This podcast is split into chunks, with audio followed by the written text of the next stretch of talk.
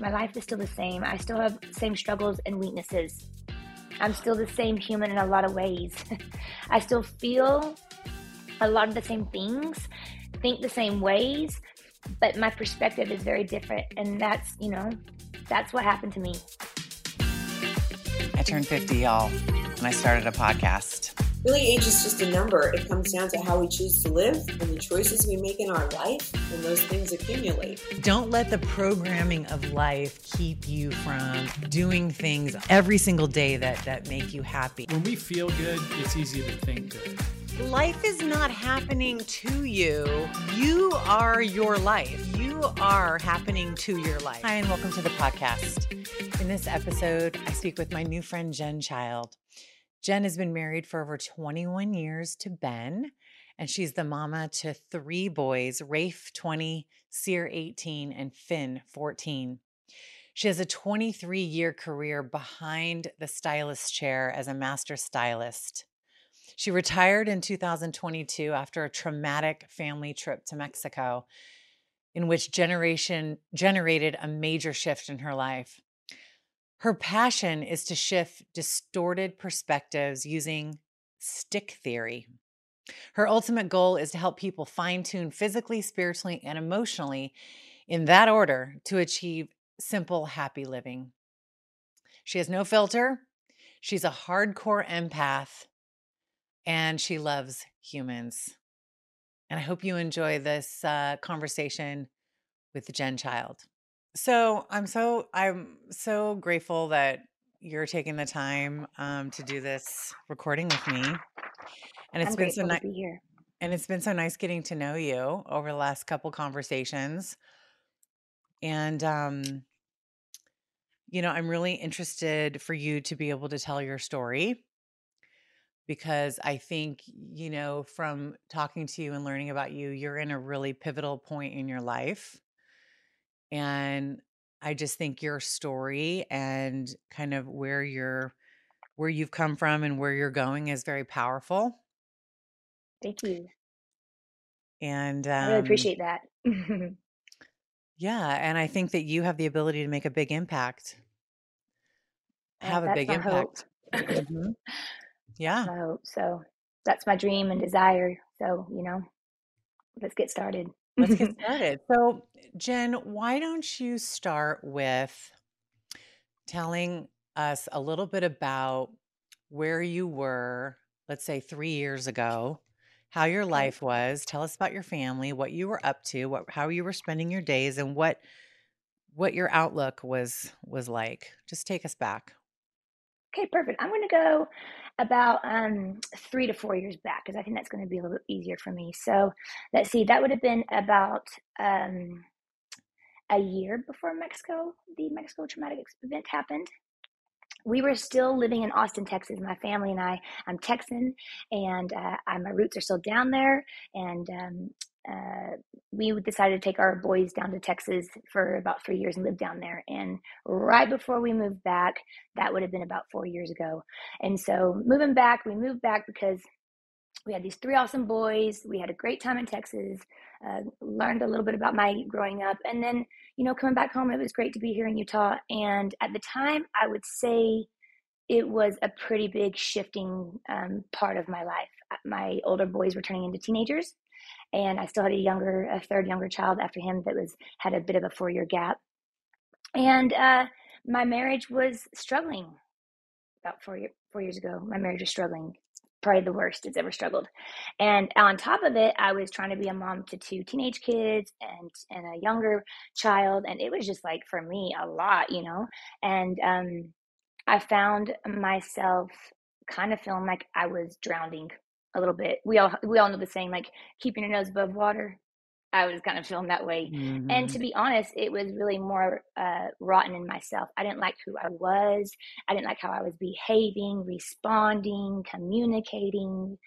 Um, I didn't like the mom I was trying to be. It just wasn't, nothing was really working for me, to be honest with you. And so we decided to, you know, uh, move back home to Utah and where we had kept our home. And they, we asked the kids individually, they all said, yes, and we are happy to be here. We love living here in Utah. Um, I'm not happy that it's still winter here, by the way. It's actually currently snowing outside.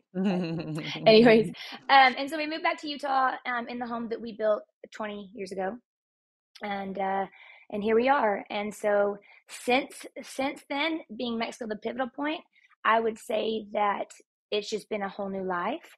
And um, since then, my kids have graduated. I have one um, head off to college and one moving out. So yeah, a lot of shifting. So then Mexico happened. That was our last family trip. You know. So before, before you before you get to the the Mexico incident okay. that you're going to share with us, can you tell me a little bit more about you know, you said you didn't necessarily like your reactions, your responses. Mm-hmm. Nothing felt like it was going the way you needed or wanted it to go. Can you mm-hmm. give me some examples of the your outlook, the way you looked at the world, and what were you doing? What what what's your career? What was your day to day like? How how yes. was your life? Okay, so at, I also at the time had been hairstylist of 18 years.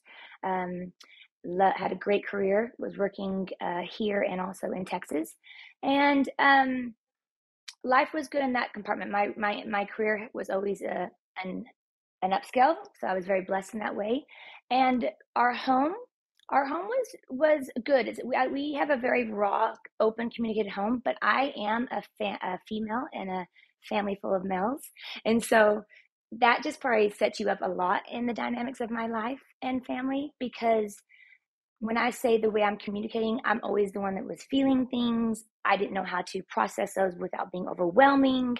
Um, I kind of was a sore thumb in the family.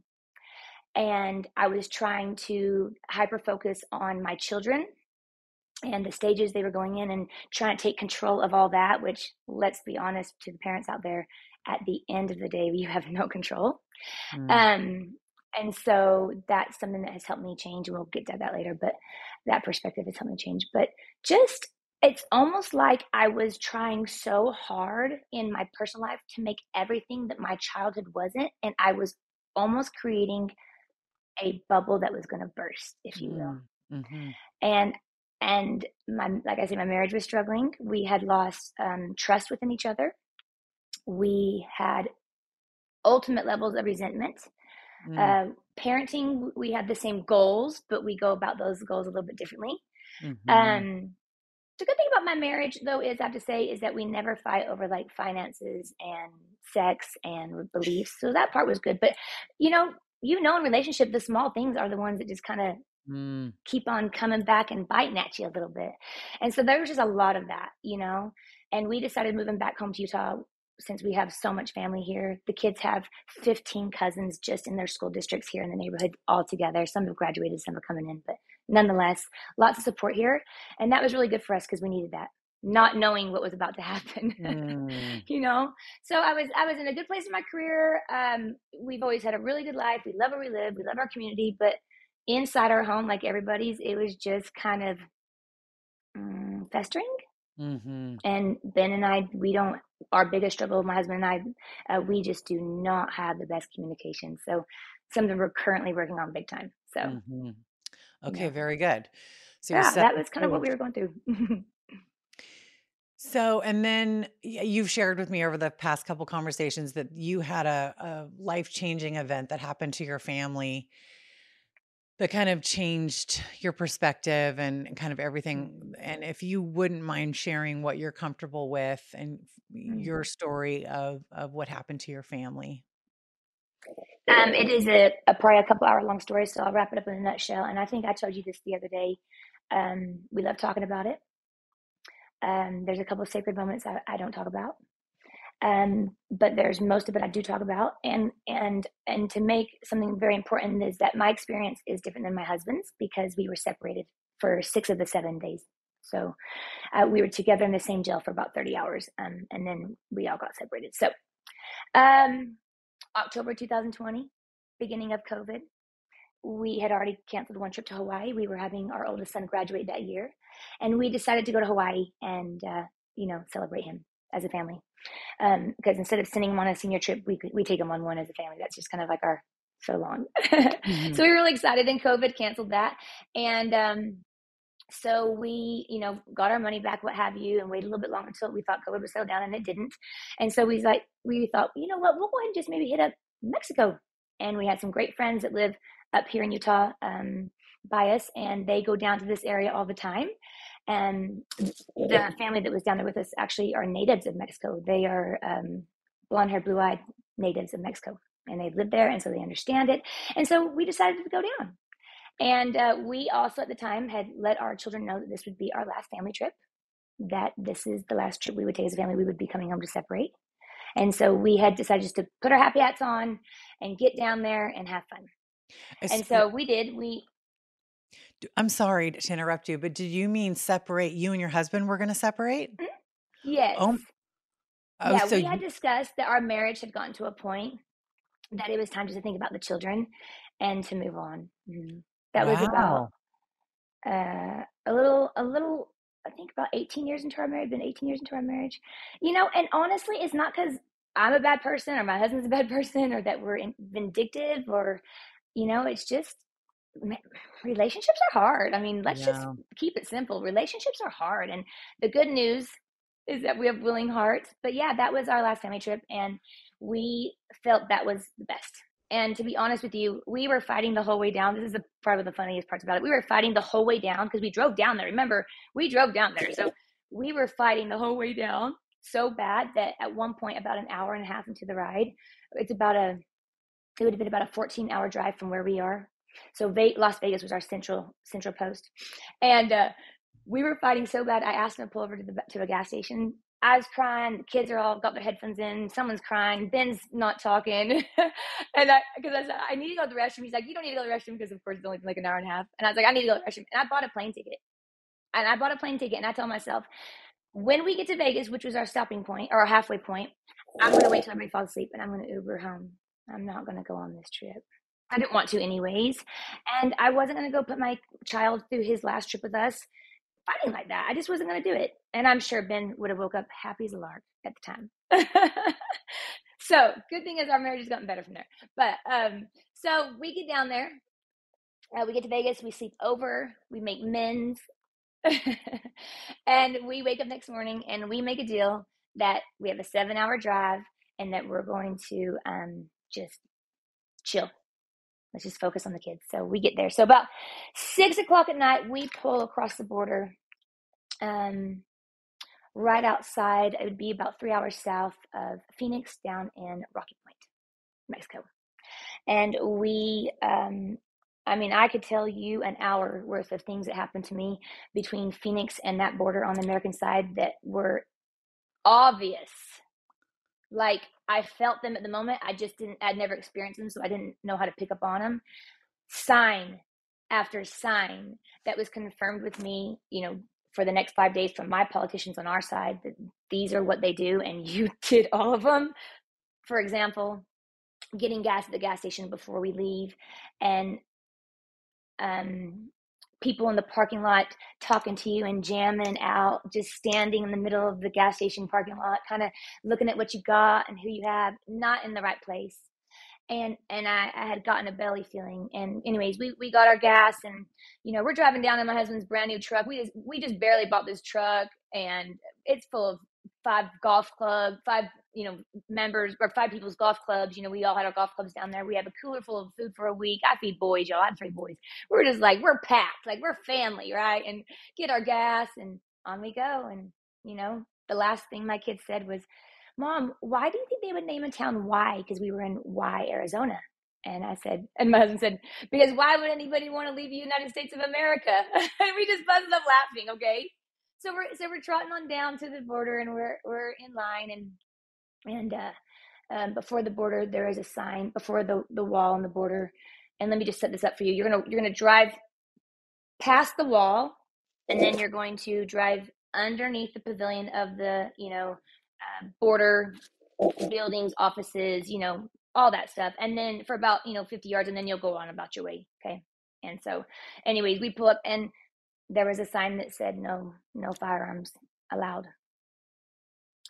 And uh, we are firearm carriers. We take it very serious. We do believe that those laws are important and need to be adjusted. We keep ours in our safe We take classes.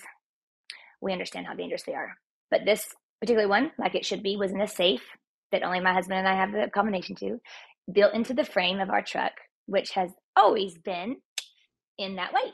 It's not under our seat, wasn't on our waist, even though we could, and we would have never. But we honestly just didn't think about it. We're on road trips all the time with that in that safe. We've never taken it out. So, you know, naturally you're just going to kind of be like, well, you're not going to throw it out the window. There's a an officer with a machine gun patrolling. You're barricaded. You can't turn around. So we're just going to be the honest people we are and we're going to go and we're just going to it's my grandfather's pistol that I inherited, but we're going to give it up. So we we cross the border and when you cross the border, you get a red light or a green light. And the cool thing is, we got a green light. We couldn't believe it. We we knew that was there. We just knew we were going to be honest, and so we just thought maybe God gave us a green light. We don't know. We we we don't know. But what did happen is about two seconds later, before we could even get any further, an officer did stop in front of our car like this, and um, us um, and my husband. My husband speaks fluent in Spanish, and I understand enough to get by. But asked my husband, uh, "Do you have a gun on you?" And my husband says, "No." And he says, "We show you have a gun in this car." And he says, "I do. I have a gun in the safe of my truck, but it is not on my body." And um, so he, they said, "Okay, go ahead and step out of the car." And he's like, "They said unlock the safe." So we did, of course. We unlocked it. Uh, women and children on this side, please. Um, so they put me and my children um, with two officers and machine guns on the curb. Um, I was not allowed to grab anything. I did eventually get my phone out of the car because, and my purse because I was like, it had my kids' passports in it, and I was like, oh no, oh no, no. So I was able to get that out, but I just minded my business and stayed on the curb. They pulled my husband to the back of the truck, interrogated him long enough for the border to close. And one of the funniest things that happened during this moment is that I'm at the front of my car or of our truck. I'm on the curb, and a young boy about the age of this has been about an hour of us sitting on the curb and and we have state police um the border shut down it's pitch black we're not able to go back out that's actually legally what they should have done is turned you around that's the legal thing if you give your firearm up they should turn you around and jump um we have all federal state and local officers all taking pictures of our truck all doors open my husband's in the back of the truck you know behind the bed of the truck standing talking to officers they've confiscated the gun great whatever um, I can hear them. I can hear my husband's getting frustrated, which is really shocking because he's not. A, he's not. He's kind of like a giant, a giant, a gentle giant. He doesn't get frustrated unless you push it just a little too far, and I can tell he's getting emotional. And in the minute, and within like a couple like minutes, if I can tell he's getting frustrated, a young boy walks up with this big bundle in his arm, like up a, a bundle, like a like a carry-on bundle type thing, and they open it up, and it's a flag of the country of Mexico that they put over the front of my husband's brand new Ford F 350, the biggest truck you can possibly buy. And they take turns with their masks on, with their cell phones, passing it from the federal to the local to the um, um, state, you know, police, taking pictures of their cell phones, celebrating, standing up on the um, footboards and the tires, going like this. and we are just like, we don't even, I'm laughing now because we were just like, I mean, looking back on it, it's just insane. Anyways, finally, um, I asked, I can tell my husband's pretty upset. And so, and it had been an hour and a half and the borders closed. And I know one thing is we're not going home. So I asked my boys to share the locations with their grandparents and also with our friends who were already down at the resort we were supposed to be at. And they were actually waiting and making us dinner. And so I, I asked to speak to my husband and I went back there and Ben immediately turned to me and said, Jen, you need to go, you are going to go to jail tonight, and I'm going to go to jail tonight. And Rafe, our oldest child, because he was over the age of 18, will be going to jail tonight. And the other two, they're going to go to foster care in Mexico. Unless you have somebody to come and grab your children. And by the grace of God, if there could have been a bigger blessing than to have known that I had friends 47 minutes away from where I was, I was so grateful. So I called and uh, they thought I was joking about what was happening. But at this point, they placed my husband handcuffed foot and ankle in the back of a streetcar, pitch black, and off the road they go. And I'm stuck with my truck and my children at a closed border in Mexico with um officer excuse me officers surrounding us not knowing what's going to happen next. So they put us in the back of my truck.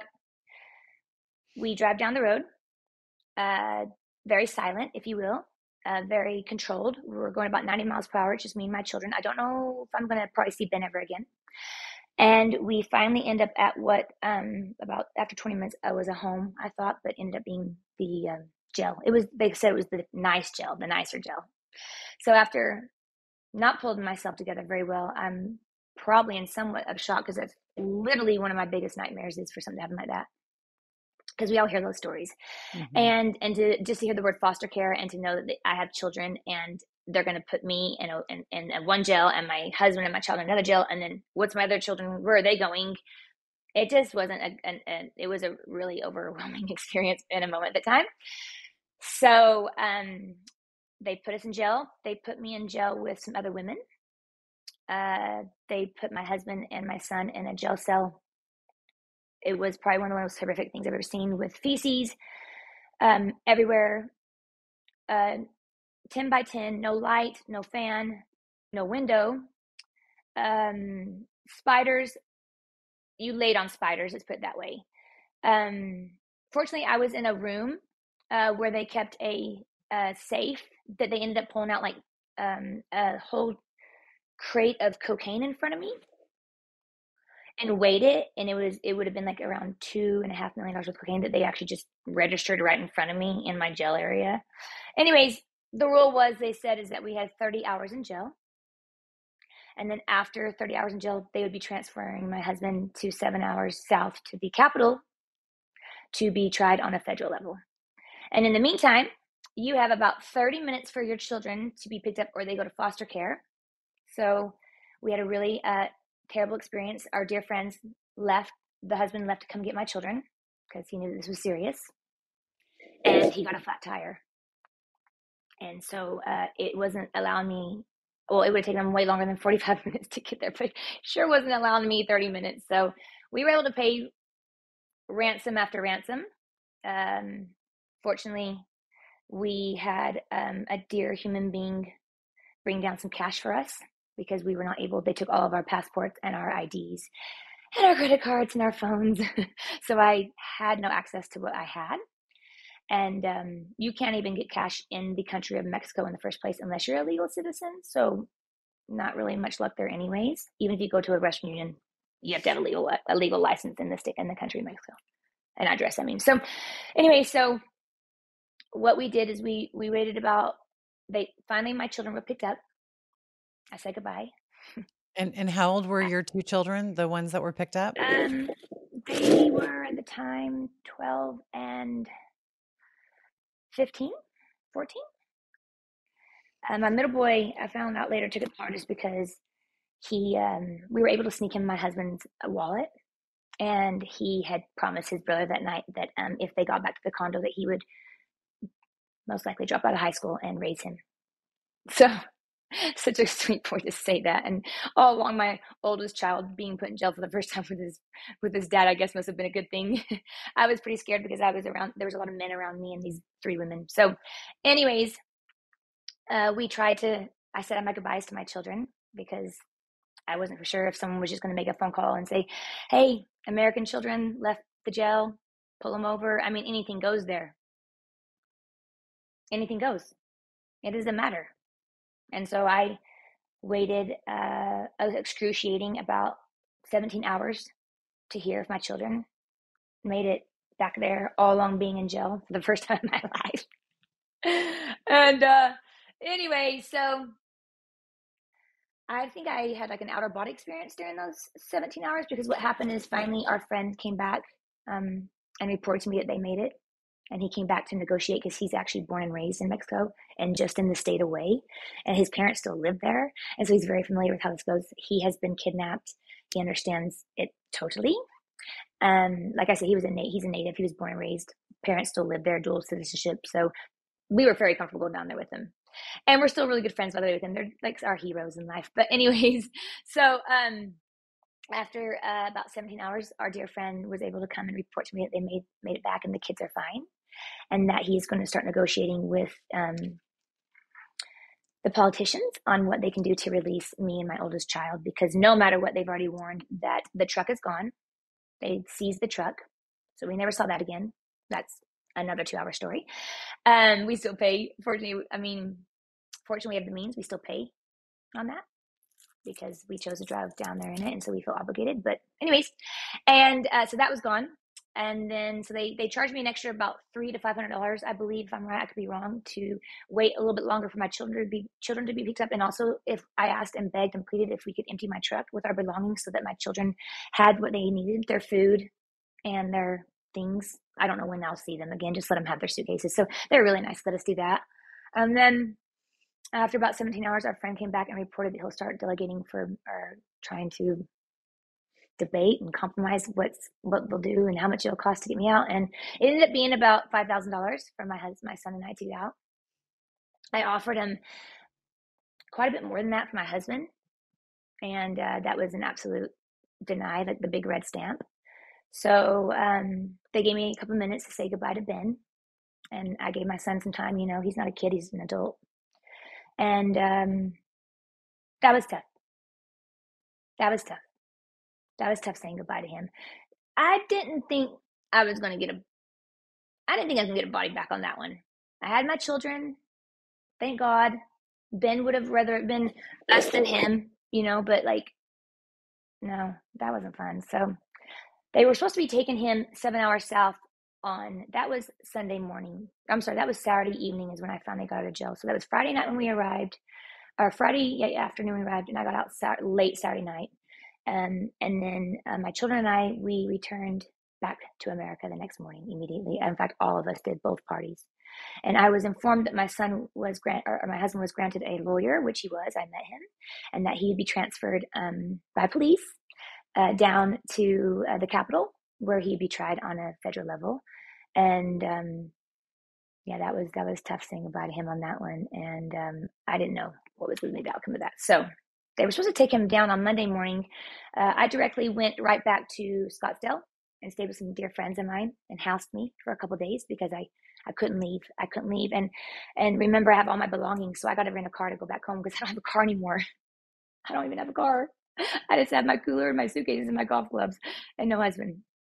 And uh, so I'm staying at my dear friend's house and making phone calls just back and forth and back and forth. Got connected with some great politicians here. Um, Senator, you know, Mitt Romney, Senator Mike Lee, uh, the amazing human Tim Ballard, um, who, you know, started the Underground Rescue Railroad. Um, I had them all on my side here. Um, and so I felt supported, but I did not have my husband. And uh, I didn't know what was going to happen. So I stayed in Scottsdale for a couple days and found out that he was actually transferred on Sunday morning, which would have been a really red, really big red flag had I known what was going on. But I was so happy they transferred him down there earlier. We'll get him home earlier, no big deal. And I didn't know that until um, a day later. I got a phone call from Ben and his lawyer down there, and they asked me to send him a package, which I was able to get down to him by Tuesday afternoon. And it was a package that I put like his laptop charged and his cell phone. I got all that stuff back from the jail and his credit cards. And I, I took pictures of him and sent him to his phone and powered his phone off and sent food because he hasn't had any food or a clothing change. It's three, four days now they've transferred him down in the back of a of a car with all that cocaine and that they that they were checking down on the federal level as well. I mean, it, it's just like there are Joanna, there are so many details. This is probably sounding not very making good sense, but I'm giving you like the video's outline. So finally, after two days, Ben receives by the grace of God my package that we paid a runner eighty dollars to drive seven hours north to the American side in Arizona, where my package got mailed to from Scottsdale. And then he drove it back across the border another seven hours to my husband, and he got it early Wednesday morning. I got a FaceTime from my husband.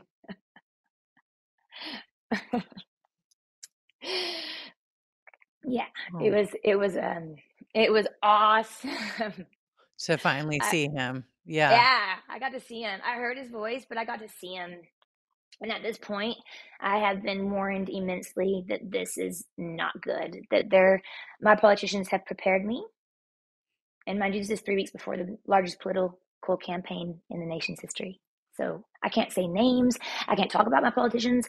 I can't say that we're having mob politicians working with the Mex- vice president of Mexico on a cell phone basis. I can't say these things. I can't tell family members. I can't reach out to a church organization. I can't.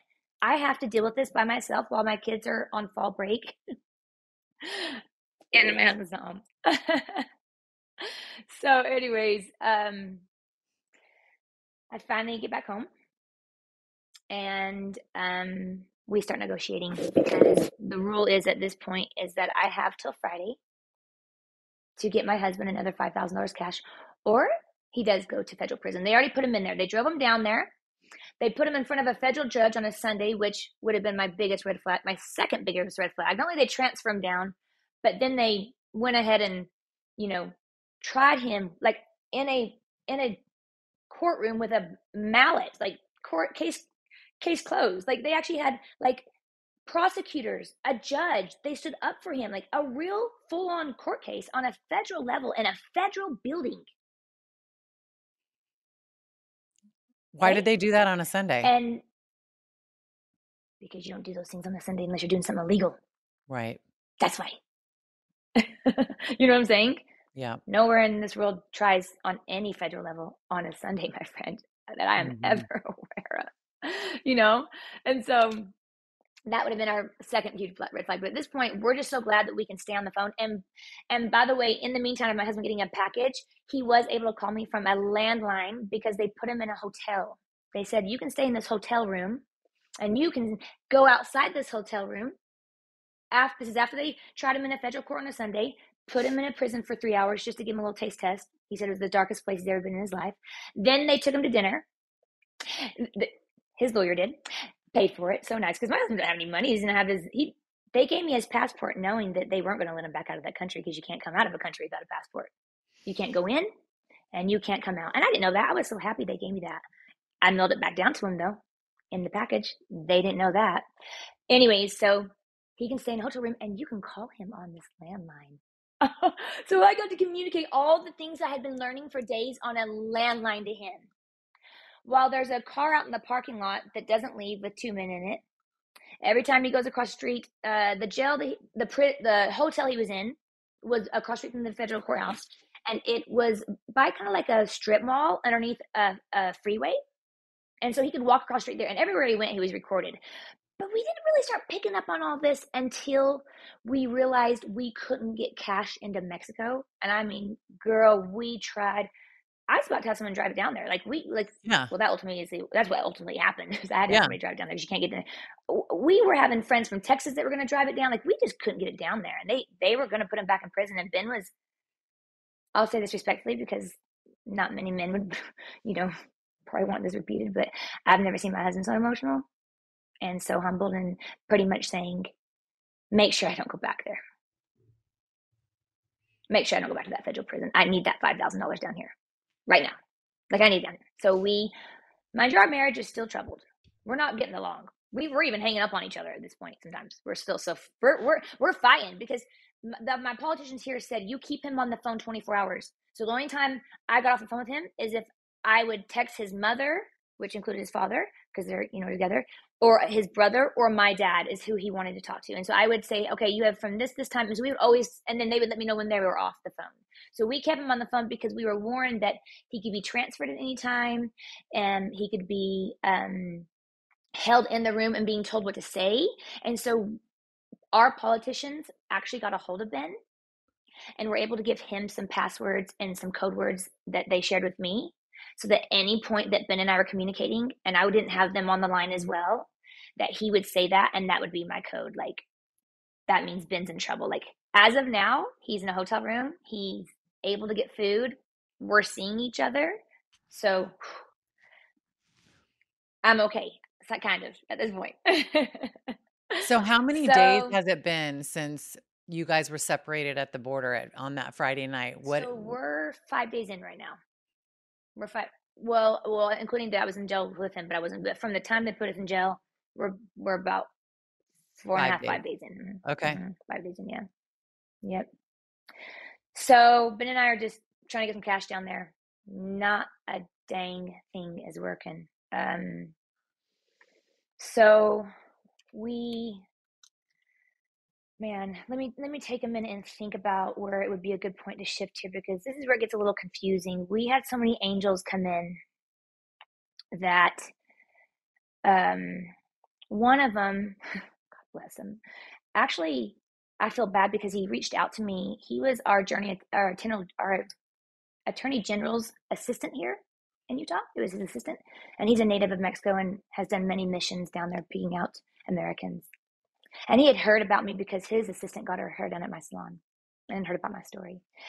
And I won't say his name because I don't know if it's proper, but he had reached out to me all throughout the week. And at the time, I was having so many people come at me that the politicians that were helping me said, Jen, you got to tighten your circle. You will make unwise decisions if you don't pull, pull it within a ball. And the only people you're going to talk to is just us and Ben.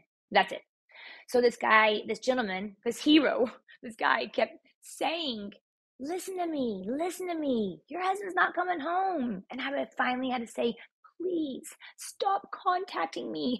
I can't bear your conversations anymore. I have help. I'm doing what I know is best. And you are giving, I, I literally remember telling him, You're giving me anxiety. I can't take this. Oh my God. okay. The night before we took Ben out of Mexico by hand, because that was the only, we were trying to get private jets down there from our politicians, but they couldn't use their names at the time. It would have affected them during the political time of our nation. I couldn't put myself down there. I couldn't, I didn't ask a family member or anybody because who wants more people to take chances in their lives? And I didn't know what to do. And I didn't want anybody's responsibility on me. I could barely bear my own husband's. And so I finally disregarded this guy and asked him to please stop contacting me. And what had happened is Thursday evening, we got Ben early Friday in the morning around 3 a.m. off the sidewalk in Mexico. Um, and I'll say we, I'll tell you who my hero is here in a minute because I sure didn't. Um, but we, um, on Thursday evening, Ben and I were talking. We're we're at our pretty much our wits end because our only option to get that cash down there, and I only have nine hours at this point to get it to him. Okay, because it has to be by nine o'clock Friday morning, and I live in Utah, and I don't know how to get cash down there within like twelve hours, and I am all my options are drained. I can't I can't get it down there, and then we're we're rock bottom, and I I said, um, you know, Ben, at this point, um, I'm on the phone with him, and we had made a decision that one of our only last results would be that our dear friend, who remember was down there with us and who got me back across the border, he is a um, not only a firefighter but an impeccable human who is braver than I would ever be. Wow. Offered time and time again, he would go down and get him, which sounded wonderful because I love brave men. But the problem is, is that he has a wife and children, and at this point, this is all such a bad. He's he's even worried himself for my husband he held it together really well for me. He mentioned later on. Um, but he, you know, he's offering this, but I am, I'm thinking in my mind, like, what if we lose you too? Then I get to watch my loss and um, your family's loss. And so I actually asked his wife in person over FaceTime, asked her to tell me pretty much to my face, would you, are you okay with this? And again, I don't know. I, I don't know if I would have said yes. I'm going to be honest, but they did. And we sent him down there. Um, the journey getting him down there was really terrible. Uh, our flight got canceled as we got to the airport. Um, my child had an accident where he cracked his entire cheek open down to the cheekbone. And this is all in a 30 minute moment. Um, I've also been confirmed where I will not be getting cash into Mexico in any way, shape, or form. And the money source that I was going to pick up said I would have to wait 24 hours. So this all happened in about a 30 minute window as I'm trying to get to the airport and meet a friend who's going to go down and pick up my husband on the side road. So nothing's working for me. I pull over on the side of the road. I have a nervous breakdown.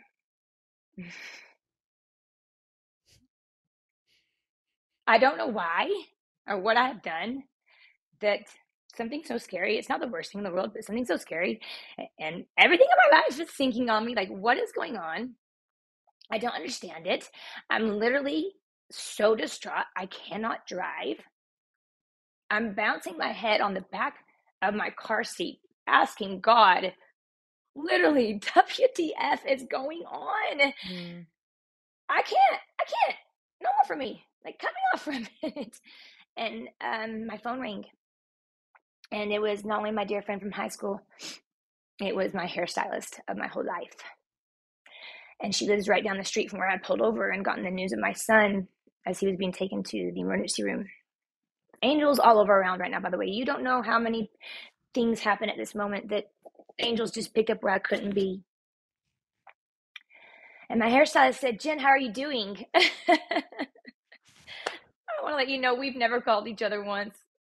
I bet we've called each other since Mexico two or three times, but we do each other's hair every eight weeks. And I love her and she loves me. And we that's what we are. We have that beautiful relationship. We know everything about each other. And she called me and said, How was I? And I I, I said, I need five thousand dollars right now. Do you have any cash at your house? I just need five thousand dollars. And she says, I have ten in my safe. Where are you? So she came, she pulled it together with me. She held my hand. She let me take her little baby's diaper bag. I put the cash in there. I met my friend at the airport. We were able to, we were able to find another flight. It delayed about an hour. That's okay. We still would get him there before nine in the morning. I handed him $5,000 cash in the airport. I gave him a hug and a kiss on his cheek and told him, I owe you for life and please come home. Don't ever take your own life's chance. Come home. Just come home if it's it's not worth you too. And I just that was it. So it was a waiting game. So jumps in a plane. He gets to Arizona about nine o'clock at night, jumps in a car that uh, his dear friend um, had offered him, drove about another seven hours, and would have arrived to Ben, my husband, on the side of the road. They had a plan uh, to execute him out um, at about 3.15 in the morning is what it would have been. And then they would have to drive back and uh, pray to God not get caught because if you are a fugitive, we have been warned by our politicians, it would be a minimum of 10 years prison time. So we were taking a huge chance. So Ben was on the phone and with me, and we decided this was going to be it. And about that was about eight o'clock at night on Thursday night, and um, all of a sudden, five unmarked cars pulled up to the hotel that Ben was staying in, and um, that scared him. So he got off the phone with me and called his lawyer and said, "Hey, who's coming to this hotel right now?" Because he could call him about anything, and he worked with him really well. And he said, "Oh, let me call the front desk and see who it is." And it was the attorney general of the state down there. And that attorney general was called by my assistant attorney general here. He went behind my back, got a hold of the attorney general down there, who was a very trustworthy woman who came to the hotel pulled my husband aside with three cars full of bodyguards outside waiting for her and said, Tell me what's going on. And so he told her, I mean, we had a stack of papers four inches thick of all the reports they handwritten, everything we did. We found out the reports were written wrong, that we, it said that we fought or that we didn't give up our gun, in which we did. Like it just said all these lies. Like it was just one thing after another that wasn't true, you know?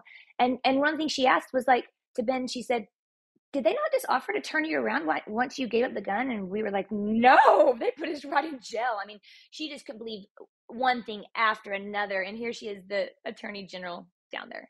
And uh, so that was really awesome. We told her, we told her our plan. She's the only person we told our plan to that we were going to execute him out in the night and that the money is coming down. And we also did make the mistake of telling our lawyer that the money was coming down, but not the friend, just the money. So he didn't know that we had an exit plan on top of the money, if that makes sense. Mm-hmm. Um, we just needed to get the money down there. And so she said, if you decide to leave, I have two bodyguards, cars full of bodyguards ready to follow you to the border. So this was kind of scary because we had to go through a different border. We couldn't go through the one we went through. We had to go through a, a one that took about seven and a half hours to get out of. And um, so Ben and I said our goodbyes. I went with children up, let them say their goodbyes to their dad because this is the ultimate moment my husband's coming home. And um, we said our goodbyes and we we said what we were sorry for and we said what we needed to say and that um, we'll see in a little bit. So he packed he, he packed his, his suitcase up that he or a little duffel bag and uh, put on the clothes he came in on. Left everything else in the room besides his laptop, and he uh, said a prayer. And he said he walked outside the hotel room went down in front of the desk where there was the front desk lady. My husband's six six four, two thirty. He's a big boy. The front desk lady did as much not look up once as my husband walked right in front of her. I think angels blinded her, blinded him, some, made him invisible. I don't know how. Uh, just in the next five seconds of what happens, I don't know how one, he's alive, and two, we happen. He walks, he passes the hotel. He's going to go two blocks down the road to a catwalk where there's a bush, and he will be next to that bush to be picked up on the side of the road. So his family's going to pick him up at the catwalk next to the bush, which is about two blocks down from the hotel room hotel he was staying at. Okay. And as he's walking down there, he passes a car, 3 a.m. in the morning, a truck with about three men in the front in an empty dirt field, three or four men in the back breaking glass, shooting guns in the air in the middle of the night, staring straight out as Ben walks no more further than 20 yards in front of them under a freeway lit street. and they didn't even see him. He just charged to the bush, hid, calls our friend. They're staying in touch with the phone. Our friend gets pulled over not for the first time, but the third time for a little money side road ransom. Tells him he's picking his friend up to go fishing, hands him some cash, picks my husband up on the side of the road, gets in the car. They make a U turn. They go back. Less than five minutes later, the same officer that just pulled him over pulls him over again, but this time my husband's in the car. and he's he's a big boy. And that officer was so happy that we just gave him the money we did because it's probably the biggest paycheck he ever had. And then they they said they were going fishing and they got they needed to turn around and on they went. It was just like one angel after another after another after another. You know what I mean? Like these are just the, there's blessings, tender mercies, and miracles, and they're very different and they happen for different reasons. I'd love to tell you that story one day. But got picked up, we turned off our locations so that he wouldn't be followed. So I can't talk to Ben until he crosses the border. So I wait up, I wait up. My kids, thank God, are asleep. I wait up, I wait up. Time keeps going. It was it was a little longer than we thought, and um, and uh, then I, I I got a phone I got a phone call. I got a picture. they crossed the border, but they had too been stopped at the border and their car had been confiscated. They'd been put in an interrogation room. They smooth talked their way out of that. I mean, I, I, the story is there's not enough time here to talk about it. But my point of saying all this is that, um, it, and I probably took up more time than we wanted to. But what it did for me is, um, I have the same life. My life is still the same. I still have same struggles and weaknesses. I'm still the same human in a lot of ways. I still feel a lot of the same things, think the same ways, but my perspective is very different. And that's, you know, that's what happened to me. And so my life now, uh, it looks very different, even though I may have some. Uh, I mentioned to you, I'm going through a huge self awareness, ucky, ooey, I feel raw season. Everybody sees my weaknesses type emotional time, which I'm really excited excited to talk about too, but and get raw and vulnerable about. But it's what simplified it is um, my perspective shift. Mm-hmm. And so, so on your way down to Mexico, you guys had agreed to separate, mm-hmm. and that you were just going to hold it together for this last family trip, and barely, right, barely, and then Ben somehow makes it i mean through like you said all these these angels that eh, you know were able to show up for you. Um so now ben is back. How where's the when is the decision that you guys decide we are going to try to to to have this family work together and not separately? When does that decision happen know my answer is to that? My answer is to that when we came back, we weren't any better off. We actually stayed silent for a couple weeks. It was really kind of like we didn't even know what just happened. And days after that, we even were just the things. I actually went outside my front door like two days after being home and reamed a guy sitting in his truck who I didn't know lived across the street from me for like five months. Had no clue. I mean, that's that's that's what was going on. Like he was at a black truck sitting in front of my car or in front of my house, you know. So, so to, to answer that question, there was so much going on that what we came to the conclusion of is that we don't know. And to this day, I am not going to tell you, and nor would he, I think, say that we are decided we're going to make this relationship work because no one knows how to make a relationship work.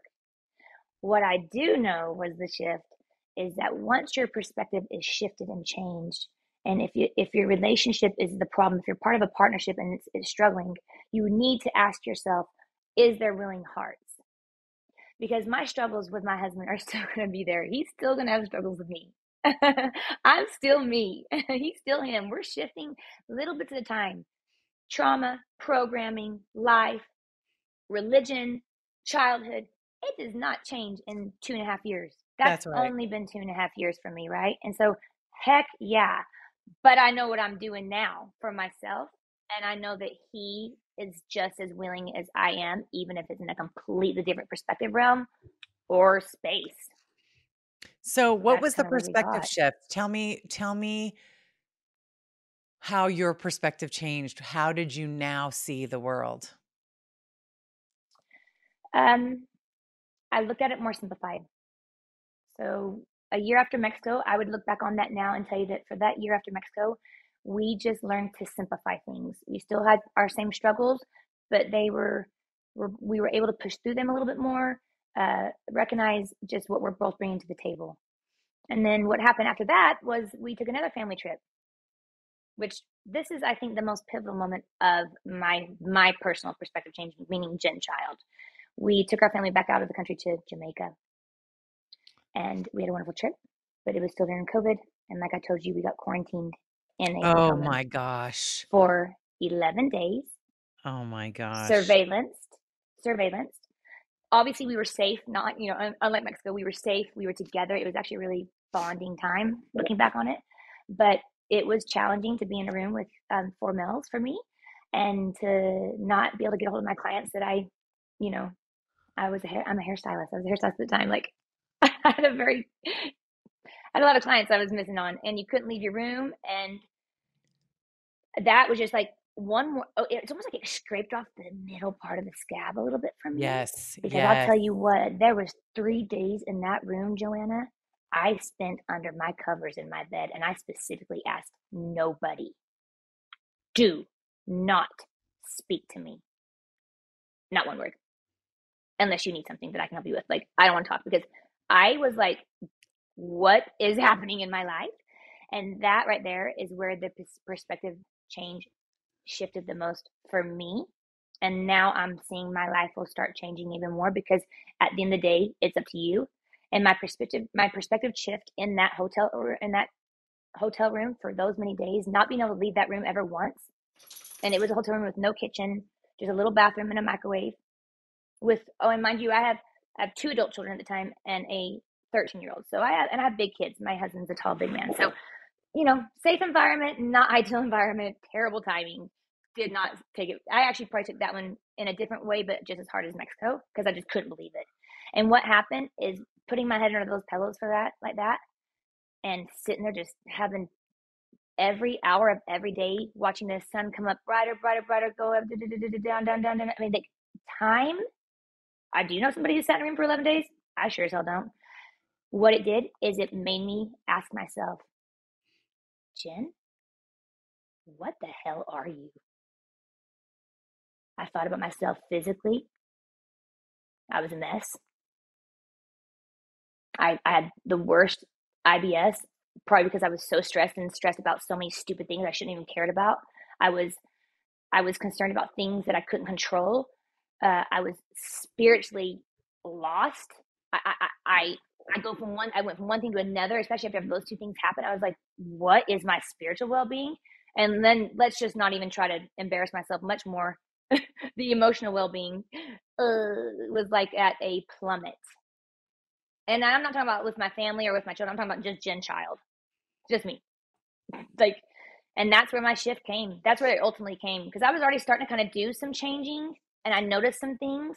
But this is when I really decided to look at my life as if I was on a stick. I had a lot of time on my hands, and I Wow. and I was on a stick. And every time I was on a stick, whether I looked at myself from a physical perspective, or a spiritual perspective, or an emotional perspective, I was like this. I mean, I may look healthy because I'm 114 pounds and I work out a lot, but let me tell you, physically, I wasn't healthy. Mhm. not in any way, shape, or form. Good to be quite Mhm. honest with you. Mhm. Um, spiritually, no enlightenment, no connection, and emotionally drained. So that that stick theory So- and and what I love to talk about is where it came. So that that experience in Jamaica in that hotel room, it sounds like that was your dark night of the soul that lasted multiple different days. Were you and I mean, I'm just summarizing, but correct me if I'm wrong, Mhm. that you just evaluated, you looked inward and you know, evaluated and assessed your emotional, your physical, your spiritual, your all the aspects of yourself and you said I Mhm. don't like what I see. Mm-mm. And those two experiences, Mexico and Jamaica, they taught me one thing: we have no control. So find Mm. things, find things. There now let me let me rephrase that. We do have control of ourselves, but ultimately in life we don't have control. Do you know what I mean? Like I have control here in a minute if I want to pick up and go eat, you know, eat in my kitchen, you know, like let's per se. But you know, like and so that's when I started looking at myself as like, Jen, what are the things you do have control of? And I Mhm. came up with physical, spiritual, and emotional. That's what hit me, came to me, and that's what I have been working on. And I I told you on our last phone call, I've I've taken some steps back these last couple months, and that's okay. You know, like shifts in life kind of do that to you. They do that wet fish slap to your face, and so I have to remember that stick theory. You know, and that's what I love talking about is that that stick theory. I, I like to teach people that. I had a year after Mexico until I retired from behind the chair as a stylist after almost two and a half decades. You know, of being a blessed stylist.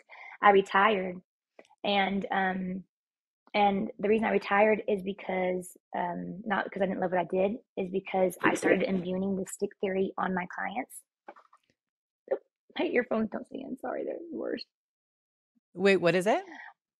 Sorry, my earphone always falls out. Um, I started imbuing the stick theory onto my clients because remember, I had people who had come to me for 20 plus years, and we were telling we were telling each other the same stories and experiencing the same things. But now I'm shifted, Right. and do you know what I mean? so And what so what was it hearing like? their stories different. You started hearing the stories different. And and so then I and started so teaching them about the stick figure or the stick theory and tuning in on these three subjects with them. And they would all be like, oh my gosh. And then two, hour, two hours after appointment or a day after the appointment, they would text me and say, Jen, can I just make an appointment with you to um, come and kind of do some more like stick theory perspective work? And I was like, after about three or four months of that, I was like, wait a minute. I think I need to like get out on a mic or something. Mm mhm Mm mhm. I think I'm, you know? yeah. So let's let's explain let's let's walk walk us through the stick theory. So first of all, let me just also Okay. mention what just kind of summarize what you were talking about too is is this realization of I love what you said, which is we actually don't have any control over most things in life. The only thing we have control over is you know ourselves you know we can control what we think you know we can try and and Mhm. look at what we think how we're reacting to things what we're physically doing what we're eating what we're spending time doing who we're spending that time with you know our reactions our Mhm. actions but what what i really see for you and is that instead of like an outward focus you know and and you know focusing on the kids and the husband and you know clients and the world and and what's Mhm. wrong with it and uh, you know all of this it's like you had this shift where it was like i'm going to focus on the what i can control and that is what is inside of this skin suit um, uh, you know while i'm here as a temporary You being on this chills. earth yeah and i I love agree. that because you know what that is it's it's incredibly empowering when Mhm. you clearly see what you do and what you do not have control over and and And and that's then, where I'm at. I'm at that pivot right there. I'm at that pivot where I can see what I do have, do and don't have control over. Um, because the one thing I do think we actually have control over, like if I want to go do the splits, I may tell my brain I want to do the splits, but I can't make my body do it. So I really don't even have control over my body. I can just try to learn how to do splits, right? Does that make sense? But what Mhm. I don't, what I do 100% have control over is the thoughts that rotate and process in this brain that create a narrative that then create a response or a delivery or some type of communication. And then what it does is it sets me on that stick even more in the area I, I'm not, it's not functioning for me. Right.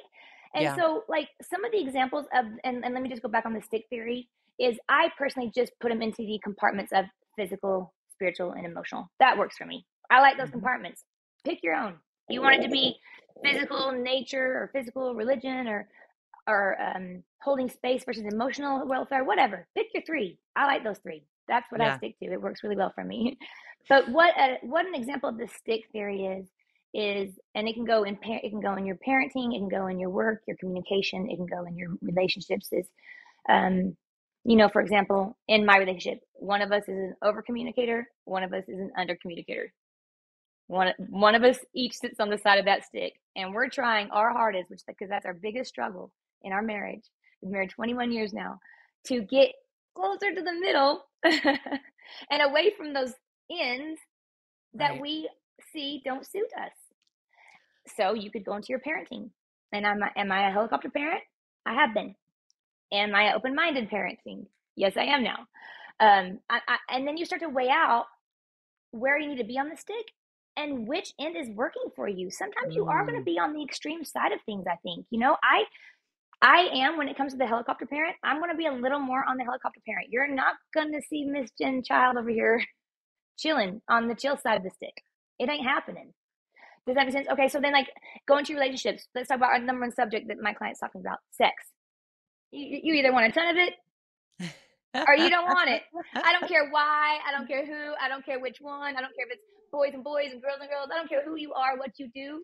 There's someone. There is that yin and yang, and so you know, for me, I early on in my marriage when I was having babies and not wanting to, um, you know, didn't feel like I wanted to be intimate, didn't want to be intimate, didn't like how I felt, just going through the natural course of life. If you're a parent, if you're a woman and you've had children, you know, I had to make myself have Tuesday and Thursday sex. That was my balance, you know, in my stick.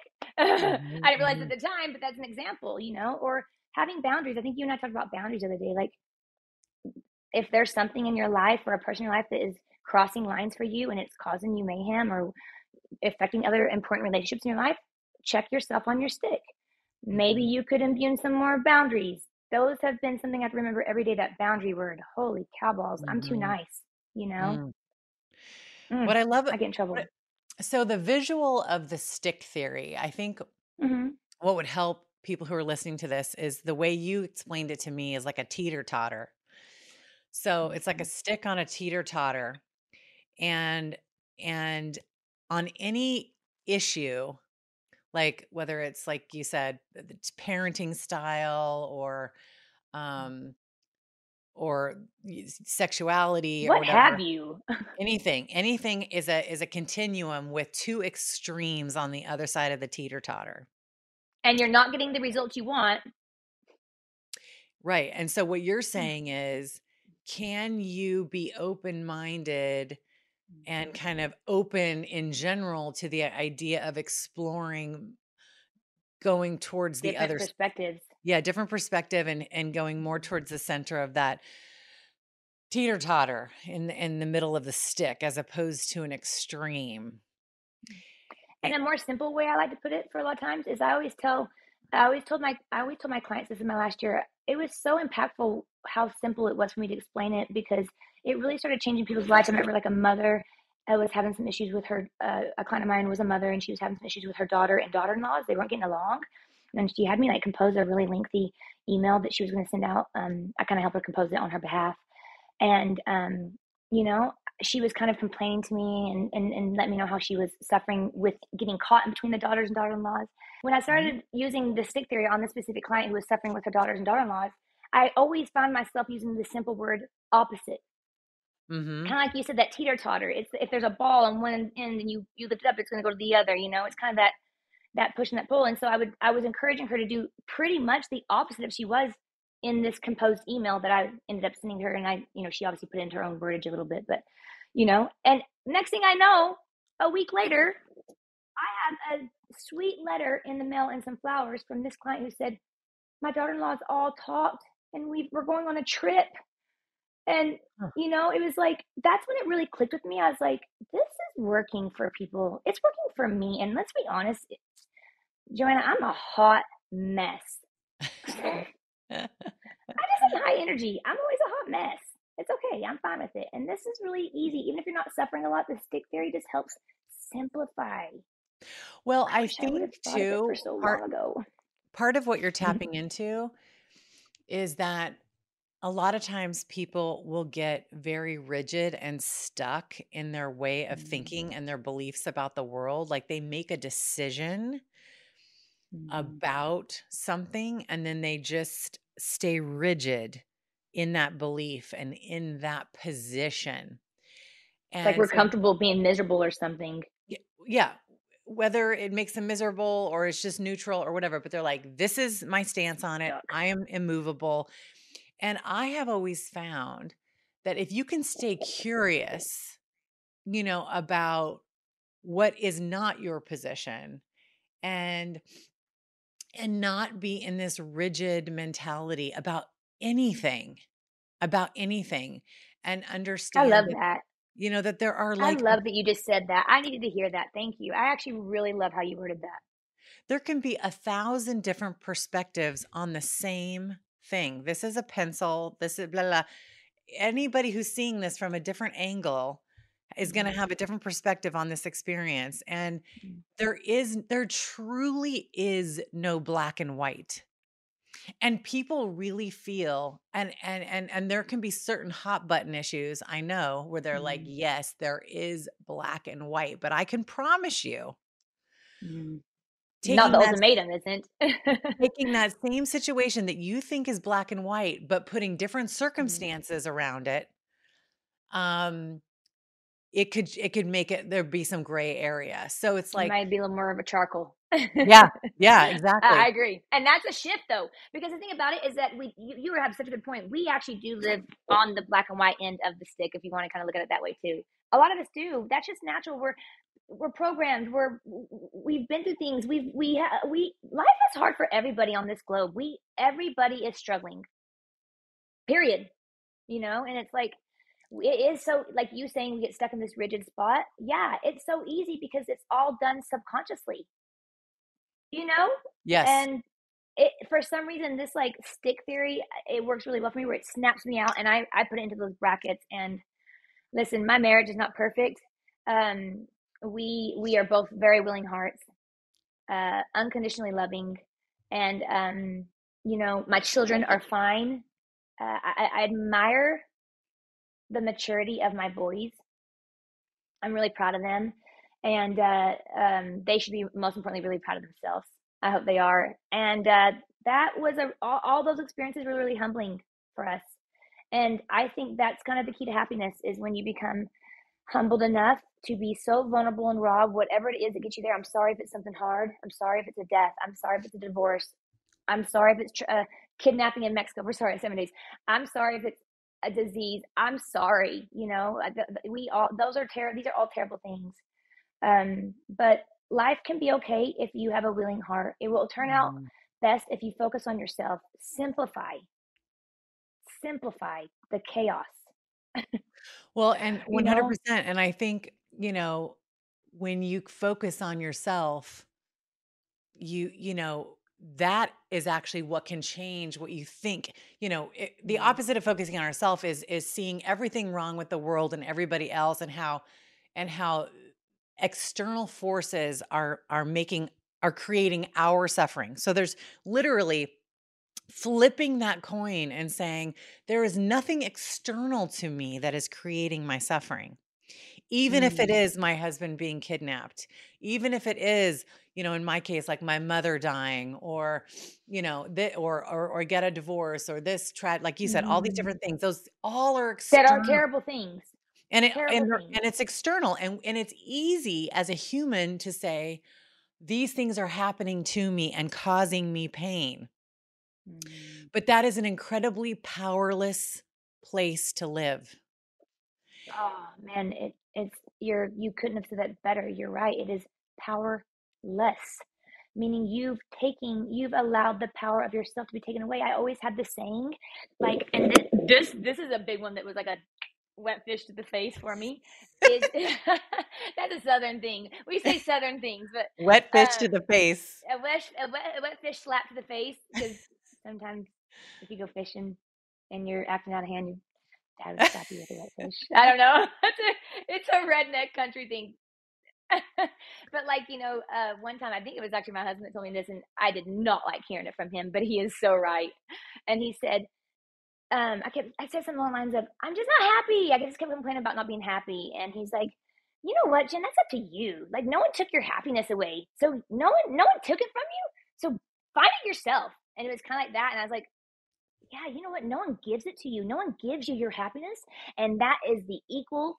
No one gives it to you, and therefore that's the stick. No one will take it away. That's right. No one gave me my confidence. I have to find it. If I do or don't have it, it's up to me and no one's going to take it away unless I, I let them. You know? So that's kind of like I love that you said that powerless. It's just like it is up to you. This this change in perspective in the way it's happened to you and maybe many other people, it feels like a transition that's almost an initiation. Like a, a, a transition and an initiation into kind of the mature adult, right? as children, you know, and as adolescents, and maybe even as young adults, we can have this perspective of this the externality of the world and how it's affecting us and dra- taking us and dragging us along for the ride. And then mm-hmm. and then there's something that hopefully happens. Hopefully it doesn't take a tra- tragedy but a, yes. for a lot of times it is because you need that dark night of the soul so to speak to and to to to establish the, the, the shift exactly mm-hmm. and this initiation into the ownership the the self-possession of our of the locus of control you know and and don't you think as a woman that comes like I don't know your experience. I'll speak myself, but I, I have, I have to hold, I have to watch my kind of like almost get a little bit low key angry about this, where I'm like, gosh, did I just waste like so much time in my life freaking not knowing what I'm just barely yes. figuring out. And and so I have to like I actually going back to the one thing I can't control is my thoughts. I can't go down the rabbit hole of why did I just know this like a couple years ago? Like, yes. oh my gosh, like you know, and you kind of yes. like that panic, and it's like, yes, no, it's okay. It's just good enough now. It's just good enough now that I'm it finally is. like getting that wet fish slapped in my face. I, but you know, I, to- I, I, I totally know what you're mm-hmm. saying though too, because I've also felt that anger. I have also felt that anger when you know, kind of going through my um, perimenopausal journey over these last mm-hmm. few years and like learning about a woman's transition and this mm-hmm. initiation into her wise woman that I've been going through and it's like all of the eh, all of the things that I never learned like from my mother or my grandmother about being a woman or being a mature mm-hmm. woman eh, I felt like I had been like all of that had been held from me that you know the culture that we live in is not really traditionally where we where we take our young people men and women i can only speak for a woman and we don't mm-hmm. initiate mm-hmm. them into womanhood and initiate them into their into their sovereignty and to their and to their their um you know self-love and and um, exactly um, and self-adoration and this wonderful initiation not only is when we become women you know we start our menses but as we as we exit it i mean these these wonderful mm-hmm. amazing and, and i thought i was so pissed for a while like why was no why oh, didn't you tell me this i'm having to learn it myself and, and, you know what the thing about it is that there is women that could have told us this and that's you hit a point you made me think of something to go. and again don't get me wrong i love my good old classy women on the world like i love me no, nothing more than a good old um, 1950s classy woman teaching me a bunch of stuff. But I'm going to be honest with you. I'm raising some adult children. First, I'm not raising adult children. They're on their own now. But I have raised children up to adulthood, and I'm not Mrs. Know It All. But we are outdated on how women should be, how men should be, how we parent, um, there's just so much change globally that we really need to redefine like our traditions and our values and those are personal you know what i mean so it's mm-hmm. like you go talk you talking about like this you know all, all these things that women didn't learn and you and i go into this guilt like did we just waste our whole life like yeah. my 20s or 30s I'm right like, wait a minute had i known even if i was still having children like i was had i known how to even intimately handle my body, I would have probably liked sex so much more. But I didn't because it was me. It wasn't my Mhm. husband. It was me. You know what I mean? And it's like just that infuriated me. Now I'm not wasting time, right? Because thank God I'm so into my husband still. But do you know what I mean? Um, but it, that or like I even just the emotional warfare I've gone through, like I thought that way. That hurt my feelings. Or even like spiritually, I'm now just more of a spiritual leader. Like for those who and how you want to believe, I love hearing it, and I have no opinion on anybody but for myself. I I'm just spiritually enlightened, and that involves a lot of things. Um, but um, you know, it's like I just think we need a re a, like a revamp. Yeah. Like, where's that red button? You know. Um, and and the way I'm doing it for myself is just what I talked to you about over the last hour, and it it isn't giving me five steps forward every day, but it's giving me about five steps forward, and then about every fifteen I might take a two back. That's right. No, and I don't that's know, life. That's three or life. four back. I don't know. Yeah. that that's it though, Jen. I mean, it is. It's a it's kind of an upward spiral and sometimes we we revert back, we step back, but as long, you know, we're on this kind of upward path and it's not a straight linear line, you know? And Oh, I um wish. but I think, you know, being open to a new way of being and a new way of thinking and new perspectives and changing your position on the stick and evaluating things from an open minded and curious position ultimately is rendering you every time you are flexing that muscle and practicing that practice, you are building strength and you're building Memory. muscle muscle memory hmm 100% spiritual emotional hmm and and physical m- muscle memory. And that's Yes, all we can do and we got to celebrate the fact that we're we're awakening you know anew you know and hmm i'm excited about you know i'm very aware you know i started this po- podcast and you know the theme is a good day to die because i am so like Mm. acutely aware of how precious this temporary time we have on this planet is in this particular skin suit in this particular you know way it's so precious hmm and it's like i'm really trying to to take the opportunity each day to have have conversations that need to be had with people that are interested in those types of things and hmm learning and growing and staying curious and not stuck and hmm and by by by taking personal responsibility and living out loud in that way i just i just hope that that energetic field extends you know outward and touches other people And your vibrancy goes higher. You know what I yes mean? Instead of a lower vibrancy on a higher one. Yes I, I just I just want to be part. I think there is kind of a reset button going across the world right now. I yes think you probably see it as much as I do. And you know, I worked with so many people, and a different person every hour for so many years, and everybody's hour that I got with that person was their worst problems being expressed at that time. And and what a blessing for me to be around so many vulnerable people. But I think the world globally globally is um, revamping itself right now and I want to be part of the wave, the tsunami wave that's coming in, teaching people. Um, you know, we're talking about being stuck. It's okay to be stuck. I'm a little stuck right now. I, I haven't been stuck in the last six months. I'm a little stuck right now, but it's okay. Like, but what it is is just the mere shift of that of perspective. Because how many times, Joanna, have you been crying to somebody or pleading your heart to somebody, and you're like, I just am doing my best, and I don't know what more I can do. Like, I'm not seeing anything. That's why I have been to that wall a million times. I'm going to come to that wall again a million more times, I'm sure. But Mhm. this time, I have a stick theory, and it pops me right out of that. Sometimes I'm not responsible enough to use the stick theory, and I catch myself in a narrative and responding poorly and communicating terribly. And instead of being curious, I'm furious because you know that is awesome: "Be curious, not furious." I a lot of times I'm furious, not curious. So you know what I'm saying? But once I just ask myself that question, like a stop, drop, and roll, where are you at in the stick, girl? You know, it, it's like it's like a visual in my mind. I know exactly where I'm at. I just have to decide if Mhm. I'm going to remove the shame. If I'm going to remove the shame, become humble and vulnerable enough, and and and let that shift happen, and not let shame and pride and stubbornness get in the way. And so that stick theory has and is going to be continually changing my life the rest of my life. I love it.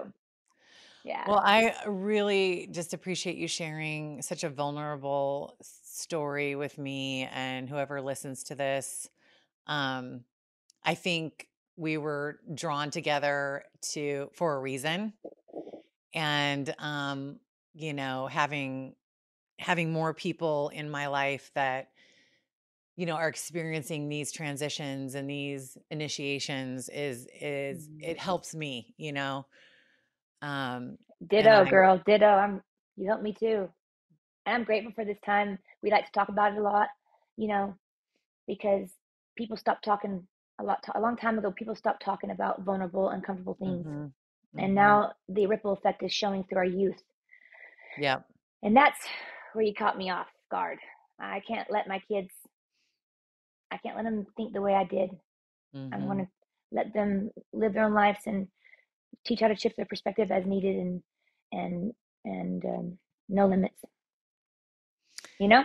yeah So well again i thank you so much you're amazing, girl. oh honey thank you I I'm grateful for our mutual friends that connected us i know we me both we both know how equally awesome they are. You know, what a blessing. I've had so many people. I've been blessed by so many people because of our dear friends. So Mhm. uh, you're another one. And um, yeah, thank you. All right me dear you have a good Have a good rest of your day. day and i will talk to you soon well i hope you enjoyed that episode with jen child and found it interesting and helpful if you did please feel free to like the episode um, rate the episode follow me on spotify or youtube um, share with a friend if you feel it can be helpful or impactful on their life. And as always, try and make every day a good day to die.